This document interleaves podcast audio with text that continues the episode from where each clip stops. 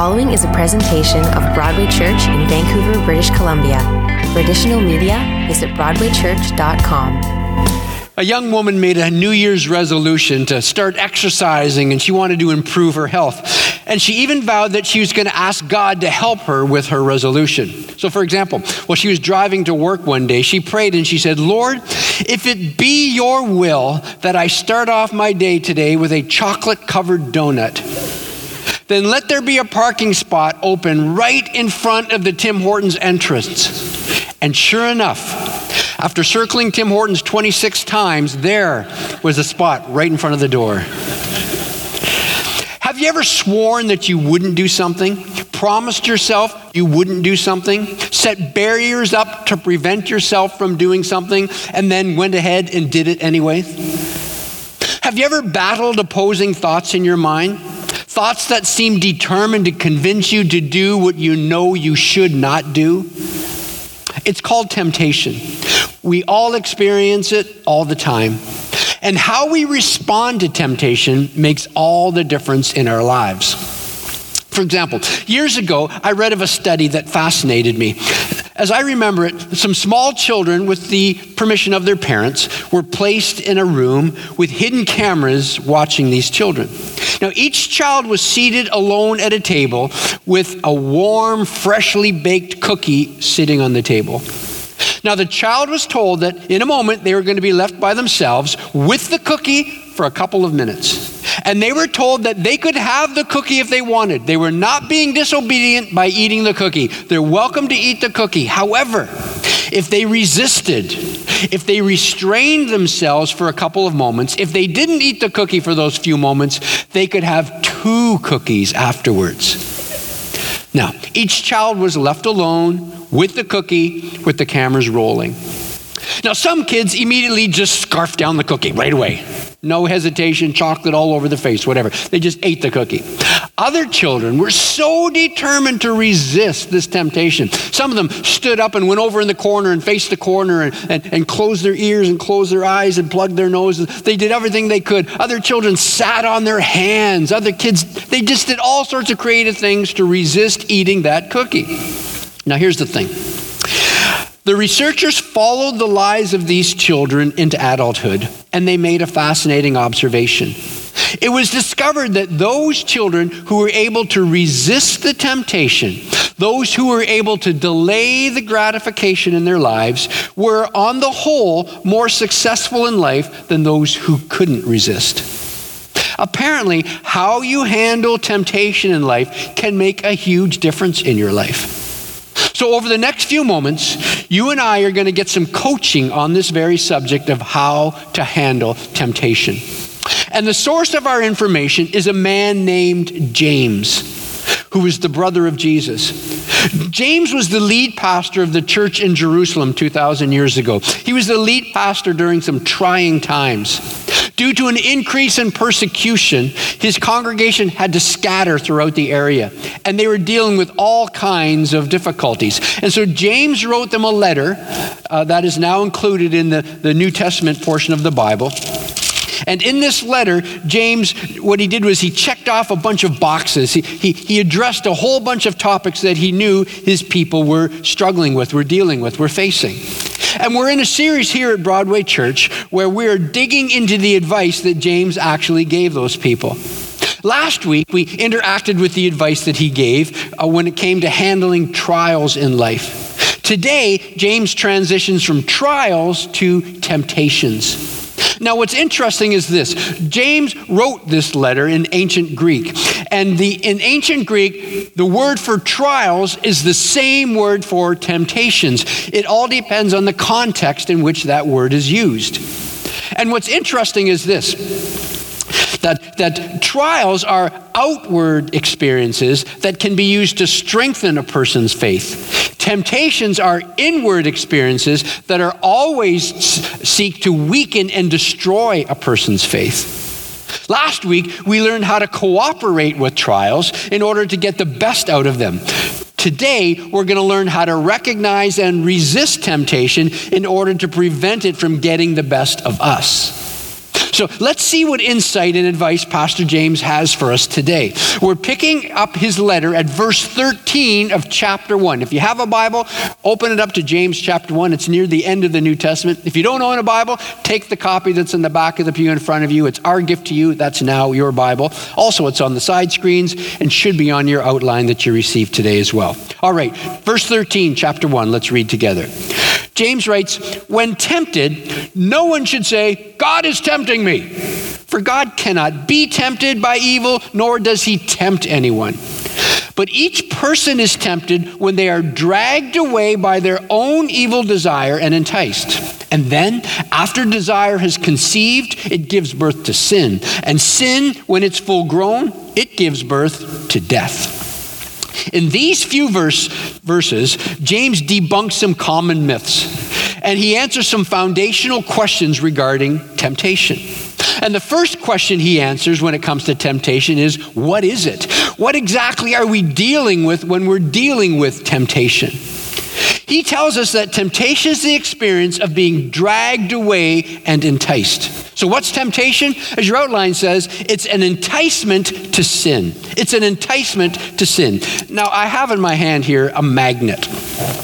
Okay, now with this magnet, what's fascinating about magnets is there's a force in the physical realm that's invisible to the naked eye that's acting upon metallic objects placed near this magnet. So I have this fork and this metallic force, and look at that. It just grabs it, pull, it's pulling it. You can't see it, but I can feel it right now. It's pulling, and if I let go, it just grabs it.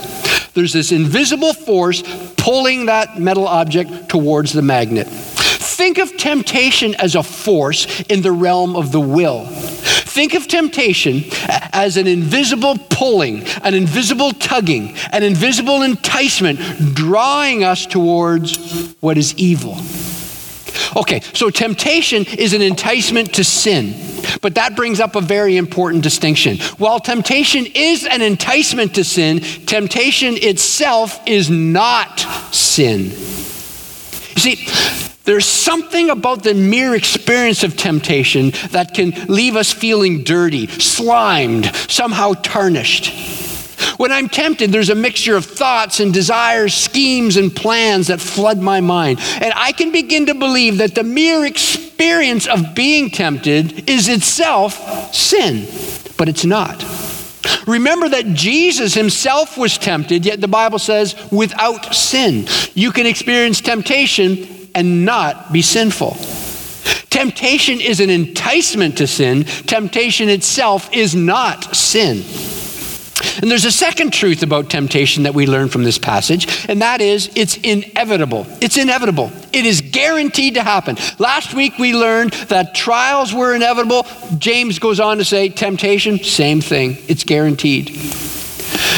If you've ever been in a flight, I'm sure many of us have, in a, in a, in a jet, what they do is the, the, uh, the host and hostess, you know, the, the uh, flight attendants, they step up and stand at the beginning and, and they go through their spiel. Spiel you've heard hundreds of times perhaps. And they try to minimize it. They'll say, listen, in the unlikely chance of the sudden loss of cabin pressure, the panel above you will open up and an oxygen mask will fall down. Now, what they do is they minimize this. Many uh, airlines now, they make jokes about this whole thing. You know, know, it, it's funny. We'll laugh about it. Listen, we have to say this stuff because of law, but in the unlikely chance of the loss of cabin pressure, it's we're not going to lose cabin pressure. That's so minuscule, but I have to say this to you. So let's get on with this. I've been flying for well over 50 years.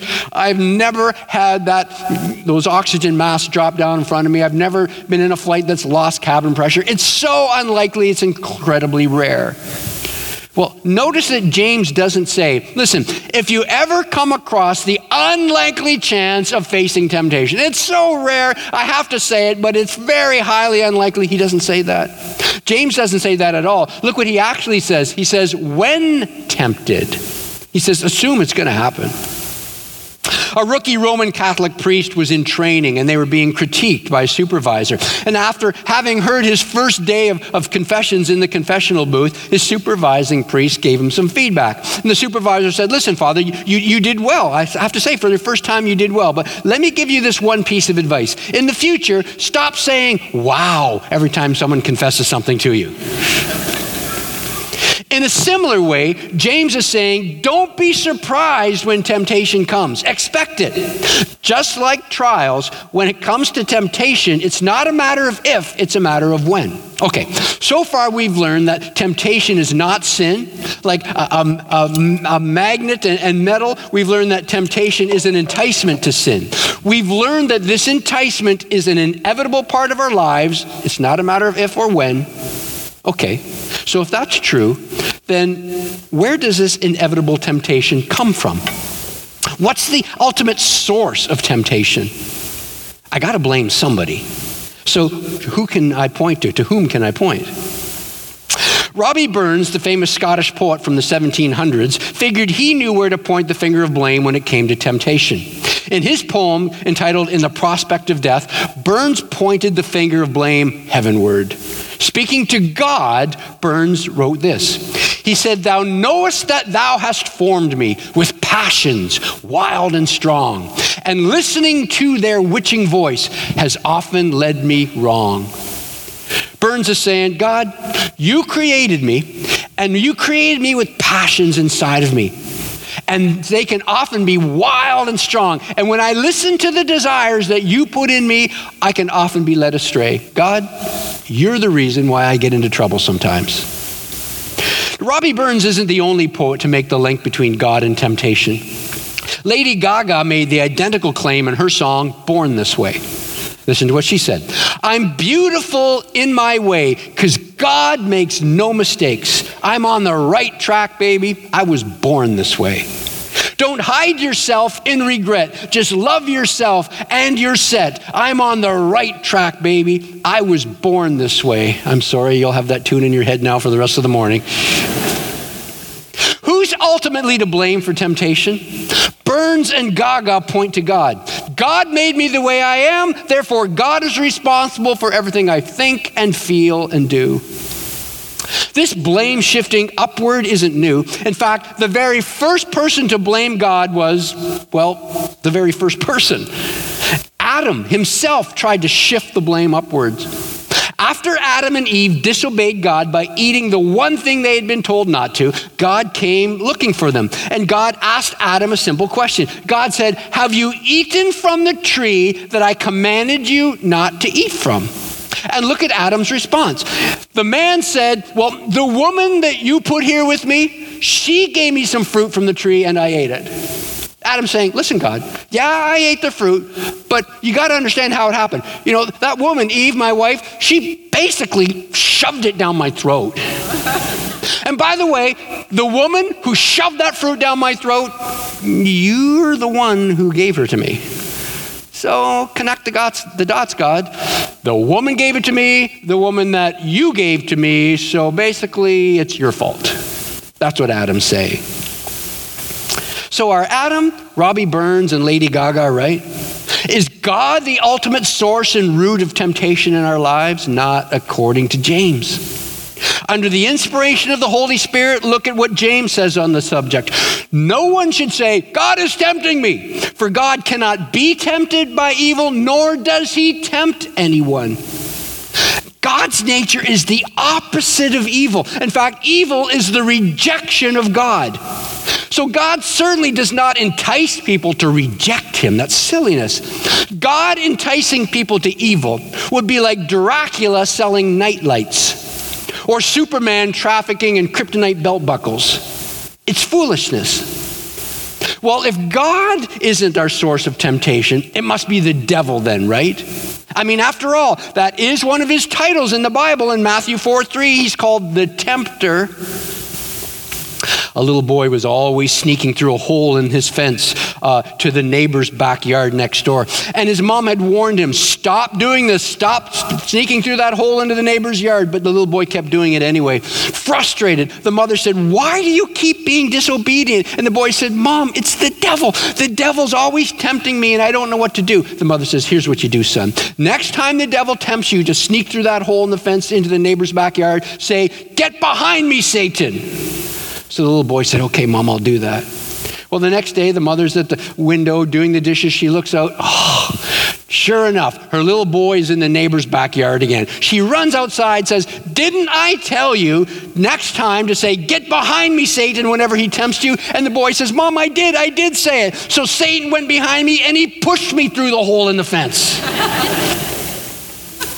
Certainly, the devil is a source of temptation, but is the devil the source of temptation? By that I mean, if we didn't have the devil around, would we be free of all temptation? Is the devil the ultimate root of temptation? Keep reading what James has to say. You might be surprised. He says, When tempted, no one should say, God is tempting me, for God cannot be tempted by evil, nor does he tempt anyone. Well, how are we tempted? Each person is tempted when they are dragged away by their own evil desires and enticed. According to James, temptation is not sourced in God or ultimately even in the devil.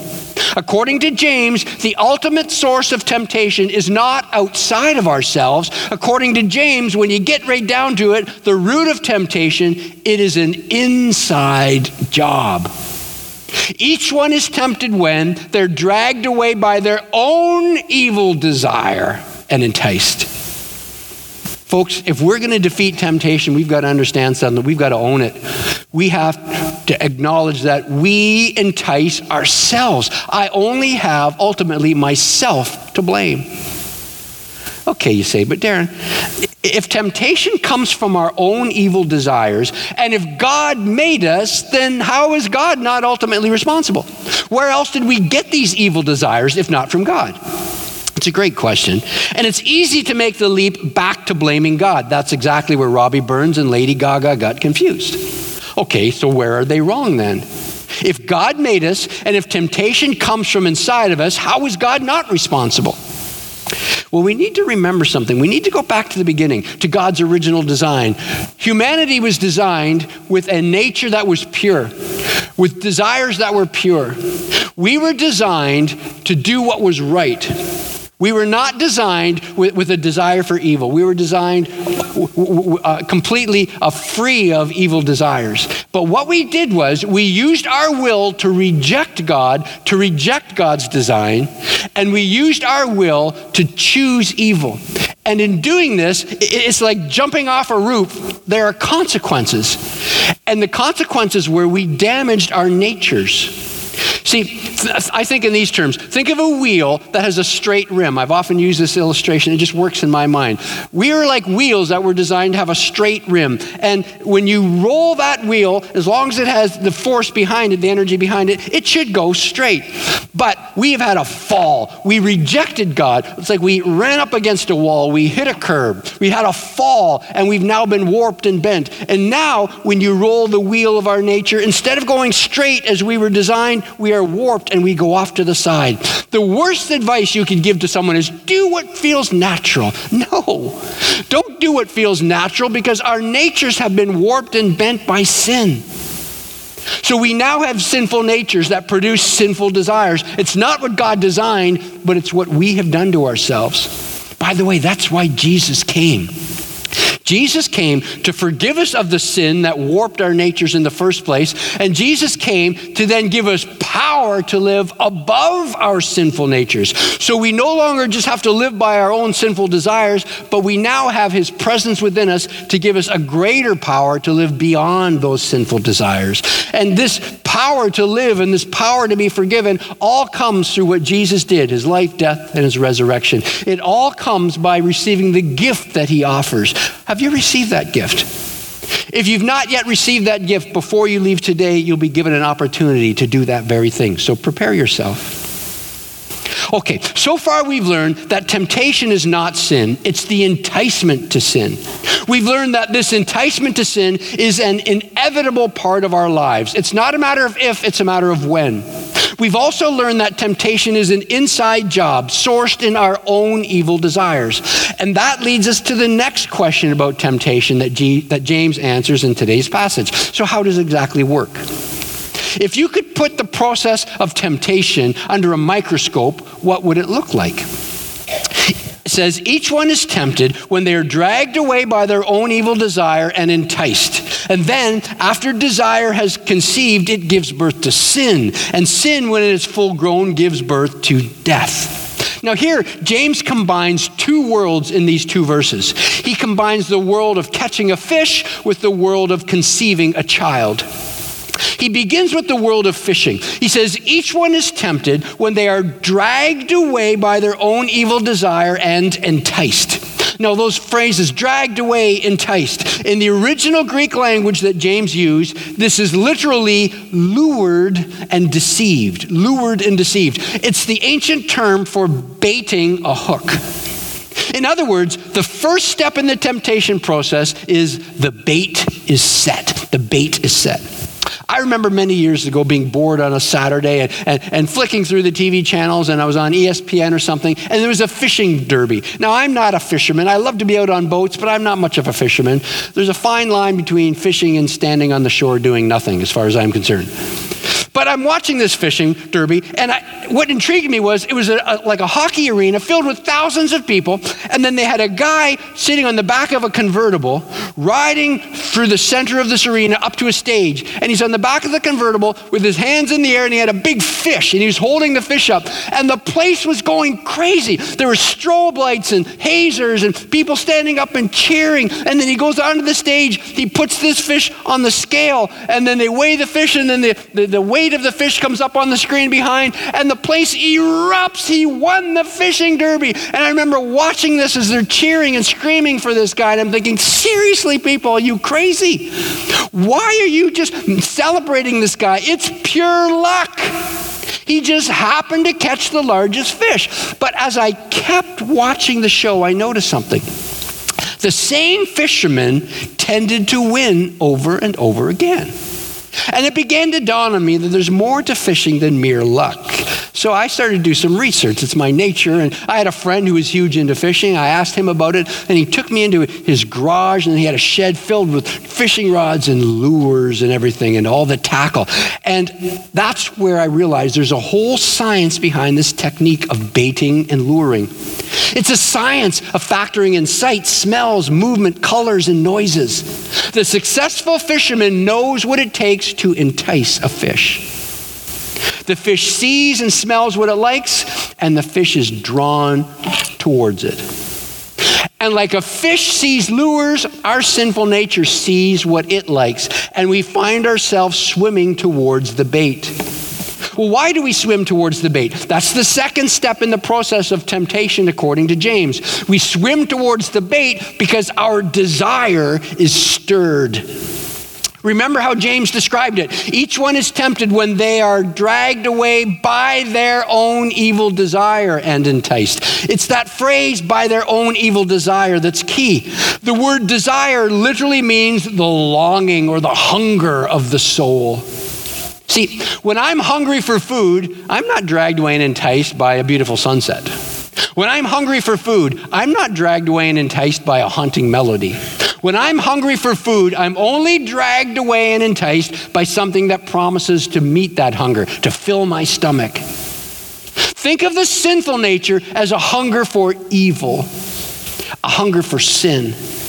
And when our sinful nature sees, smells, hears, senses the presence of evil, it's drawn to it like a bug to a light, like a fish to a lure.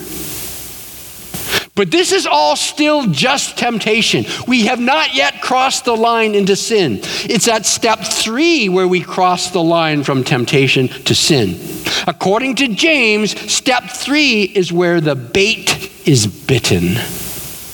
It's here where James changes and shifts metaphors. It's here where James switches from the realm of fishing into the realm of childbirth. He says, Each one is tempted when they are dragged away by their own evil desire and enticed. And then, after desire has conceived, after desire has conceived literally means to grasp together. It was the technical term 2,000 years ago for conception. As we now understand it, the grasping together at conception is the linking of the sperm and the egg. At that moment, the spark of life is ignited into a flame. In a similar way, there is a moment when the spark of temptation ignites into the flame of sin. Okay, well, when a child is conceived, the sperm grasps together with the egg. What two elements are linking when sin is born? Well, according to James, it appears that sin is born the moment that the evil desire is met with a receptive will. When that evil desire that we have is met with a receptive will, that's when sin is born. Think about this. When have you officially eaten? You've officially eaten when you've crossed the line from desiring food to eating food when your desire is met by a decision to swallow the food. It's similar when it comes to sin. The bait is set, the desire is stirred, and then the bait is bitten. Now, the language James uses next is quite descriptive. It's actually quite haunting as he outlines the fourth and final stage in the journey of temptation. The final stage where the death spiral begins. Now, James began with words of life, words like conceived and birthed and full grown, words that hold out such hope and such promise. That's always, by the way, that's always where temptation begins. Temptation always begins with promises of pleasure and success and dreams coming true in your life. Temptation always begins with the promise of life. That's how it always begins. But look where temptation always ends. When it is full grown, it gives birth to death. What an incredibly poetic turn of a phrase. Birth to death. Such is the certain end of every sinful journey. How does temptation work? If you follow it to the end, according to James, it's quite a predictable pathway. The bait is set, our desire is stirred, the bait is bitten, and then the death spiral begins. Okay, so what can we do then? I mean, are we destined to be victims of this life draining dynamic? Are we destined to be, to be failures the rest of our lives when it comes to sin? No. So, how should a Christ follower respond? Well, we have two options. We can surrender to it or we can fight against it. Well, if temptation is a desire or a thought, how do you fight against a thought? Do not think of a pink elephant. Do not think of a pink elephant. I command you to not think of a pink elephant. I will not think of a pink elephant. I refuse to think of a pink elephant. I've been commanded to not think of pink elephants. I renounce pink elephants. What are you thinking about right now? a pink elephant. You can't resist a thought, you have to replace a thought. Well, how do you do that? James gives us a biblical strategy in verse 21.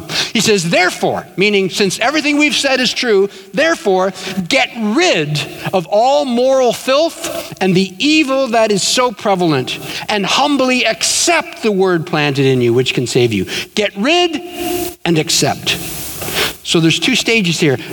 How do you do this? First of all, you reject the tempting thought. Reject the tempting thought, as your outline says. Well, how do you do that? Well, it depends on the nature of the temptation, doesn't it? I mean, in Genesis chapter 39, when young Joseph was tempted to engage in a sexual relationship with a married woman, the Bible says he rejected by running away. Literally, when, when Potiphar's wife said, Come into my bedroom with me, and he said, No, I can't do this. And he literally ran away from her, and she still had his clothing in her hand. He ran away, and she had his cloak in her hand still. Running away is an option. In 1 Timothy chapter 6, when speaking to those who might be tempted to fall in love with their money, Paul told them to reject it by giving it away. He said, Listen, if you have so many resources and you're tempted to believe the lie that you own it all and it's going to make you so happy forever, he said, Be generous. Push some of those resources away from you. By giving it away, you resist the temptation to believe the lie. Listen, whether it be running away or giving away, one way to battle temptation is to take dramatic action by outright rejecting the tempting thought, rejecting the tempting desire. I can tell you one thing that I sometimes do in life is I will out loud, now depending upon the context, I don't shout it out if I'm in a room. Sometimes I, I just whisper it under my breath. Sometimes, if I have to, I just say it in my mind. But what I'll do is if I have this thought harassing me, I will say, I reject that thought in the name of Jesus. I renounce this thought in the name of Jesus. I don't want to pursue this. I reject it in Jesus' name. Well, James gives us some more practical advice on how to respond when tempting thoughts come our way. He says, Therefore, get rid of all moral filth and the evil that's so prevalent, and step two, humbly accept the word planted in you, which can save you. See, not only should we reject the tempting thought, but we should also replace the tempting thought. How do you do that? Well, James tells us by focusing upon God's indwelling presence. He said, the word planted in you. And that phrase can refer to the presence of Christ in us, the word who became flesh, the word who now dwells within us by his spirit. In Colossians 1, Paul put it this way Christ in you, the hope of glory. Speaking of the Spirit dwelling within us now uh, John wrote in 1 John chapter 4 Greater is he that is in you than he that is in the world. Remember, we said we still have our sinful natures, but when you're a follower of Jesus, the Spirit of God now lives within you, and you have a greater power within you now to overcome the lure and the pull of sin. You don't defeat sin by your own willpower. No, you call upon the indwelling presence of God. Focus upon God's indwelling presence. Or you can also focus upon God's written word, also by focusing upon his written word. The word planted in you can also refer to the written word of God that's been lodged within you, within your heart and mind. Remember, the Bible says that all scripture is God breathed. It's saturated with the presence of God, the Spirit of God. And it's useful for teaching, correcting, rebuking, training in righteousness. So when we when we memorize scripture, when we get it into our minds and our hearts, it's the supernatural presence of God within us, it does something to our minds and our wills and our thoughts. The psalmist put it this way in Psalm 119 How can a young person stay on the path to purity? By living according to your word. Well, uh, what if I don't have a Bible with me all the time? He goes on to say, I have hidden your word in my heart. I have memorized your word. Why? So that I might not sin against you. Okay, let's review. Today we've re- received some coaching from James regarding the world of temptation. We learn that temptation is an inevitable reality in our lives. It's not if, it's when. We learn that temptation itself is not sin, but it's an enticement to sin. We discovered the reliable route that temptation tends to take. And we then went on to learn some practical ways to fight against this, these tempting thoughts. We've learned a lot of great truths today. I mean, but there's one more truth I want to leave with us. This is all excellent preventive advice from James. But what about when we fail to follow it? What then? What about when we do bite the bait? What then? What do you do when the condemnation and the shame that comes with the aftertaste of sin fills our mouths and makes everything in our lives taste bitter? What do you do when you feel as though God wants nothing more to do with you? When you feel like God's saying, No, don't ask me to forgive you again because you've asked me so many times to forgive you for the same stupid thing. I am sick of you coming to me for forgiveness. Get away from me. What do you do when you think that in your brain, in your mind? What do you do when you feel like God has just turned his back on you? That God, when you're convinced that God is just sick of you? Here's what the Bible says. Here's what John, perhaps Jesus' best friend when he walked the earth, wrote. 1 John 1 8 and 9. He's speaking to Christ followers when he writes this. If we claim to be without sin, we deceive ourselves. And the truth is not in us. But if we confess our sins, he is faithful and just and will forgive us our sins and will purify us from all unrighteousness. Every time you go to God and say, I have done wrong, I have failed you, you can be guaranteed he will forgive you. He will never turn his back on you. Never. Every single time.